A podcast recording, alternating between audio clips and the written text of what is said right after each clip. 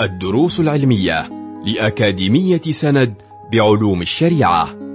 المرحلة الأولى شرح ميسر لمجموعة من المتون المختصرة تفيد المتلقي في دنياه وآخرته. مقرر السنة النبوية شرح كتاب نور الإيمان مع الشيخ زيد بن يحيى. الحمد لله والصلاة والسلام على رسول الله وعلى آله وصحبه ومن والاه. أما بعد فلا نزال ننهل من معين كتاب نور الإيمان ونحن بين يدي حديث عن مكانة الصلاة لدى المؤمن ومكانة الصلاة لدى المنافق. الحديث يرويه راوية الإسلام سيدنا عبد الرحمن بن صخر أبو هريرة راوية الإسلام الأول الذي تقدم في الدروس الماضية ترجمة له. فعن أبي هريرة رضي الله عنه عن النبي صلى الله عليه وآله وسلم قال أثقل الصلاة على المنافقين صلاة العشاء وصلاة الفجر ولو يعلمون ما فيهما لأتوهما ولو حبوا ولقد هممت أن آمر بالصلاة فتقام ثم آمر رجلا فيصلي بالناس ثم أنطلق معي برجال معهم حزم من حطب إلى قوم لا يشهدون الصلاة فأحرق عليهم بيوتهم بالنار. الحديث رواه الإمام البخاري والإمام مسلم. وهناك كلمات لابد من الوقوف أمامها قبل الولوج في الشرح فعندنا أثقل أي أشق وأشد وأتعب. المنافقين جمع منافق. وهو من يظهر الإسلام ويبطن الكفر. وهذا هو نفاق العقيدة الذي إذا أطلق النفاق انصرف إليه. أتوهما أي جاءوهما حبوا أي مشيا على الركب والأيدي. هذا الحديث الذي يرويه أبو هريرة من حديث رسول الله صلى الله عليه وسلم ليبرز لنا النبي صلى الله عليه وسلم ثقل بعض الصلوات بشكل أكبر على أهل النفاق. فيقول أثقل الصلاة على المنافقين صلاة العشاء وصلاة الفجر. وذلك لأنهما تكونان غالبا بعد راحة فلا ينتهض ولا يسارع بالقيام لها ولإقامتها إلا رجل قد استقر الإيمان في باطنه.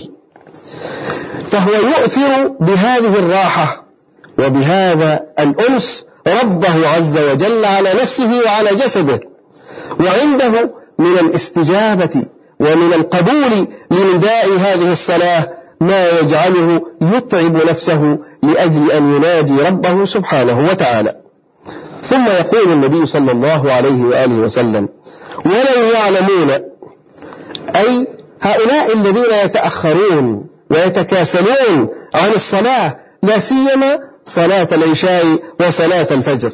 لو يعلمون أي لو كشف الله لهم ما خبأه من خيرات ومن نعم ومن فيوضات ومن إكرامات للمحافظ والمبادر لهذه الصلوات لو كشف لهم عن أسرار الحق وعظيم الثواب والأجر لا سارعوا للإتيان لا أتوهما أي لا سارعوا للمجيء إلى هذه القرب وإلى هذه العبادات التي هي سبب لنيل تلك الإكرامات من الحق سبحانه وتعالى. لسارعوا إلى ذلك ولو لم يمكنهم إلا حبوا على ركبهم أو على أيديهم. ثم هناك رواية وهناك حديث يقول فيه الصحابة رضوان الله عليهم. ولقد رأيتنا وما يتخلف عنها إلا رجل معلوم النفاق. كان الصحابة يعلمون أنه لا يتأخر عن المسارعة إلى صلاة العشاء وصلاة الفجر وغيرها من الصلوات إلا إنسان معلوم النفاق. يعلم الصحابة نفاقه وعدم صدقه في إيمانه. ولقد كان يؤتى بالرجل. يقول الصحابة أيضا كان يؤتى بالرجل يهادى بين الرجلين حتى يقام في الصف. يؤتى برجل لا يستطيع الإتيان ولا يستطيع المشي لكنه يستند على رجلين لأن لديه حرص على الاستجابة وعلى نيل هذا الثواب وهذا الفضل. ولقد رأيتنا ولقد كان يؤتى بالرجل يهادى بين الرجلين حتى يقام في الصف. لأن الصلاة عظيمة في قلوب أهل الإيمان من أصحاب رسول الله صلى الله عليه وآله وسلم. وفي الحديث عنه صلى الله عليه وآله وسلم أنه أراد أن يخرج إلى المصلى وكان مريضا صلوات ربي وسلامه عليه. فدعا بماء فتوضأ. فأراد أن يخرج إلى المصلى فأغشي عليه صلوات ربي وسلامه عليه من شدة ما كان يعاني من التعب. فلما أفاق من غفوته ومن غشيته دعا بماء فاغتسل فأراد أن يخرج إلى المصلى فأغشي عليه مرة أخرى. ثم دعا بماء فاغتسل ثم أراد أن يخرج فأغشي عليه وهكذا إلى أن قال صلوات ربي وسلامه عليه مروا أبا بكر فليصلي بالناس. لما فيها من الأسرار ولما فيها من موارد المصافاة ومعاني المناجاة للحق سبحانه وتعالى.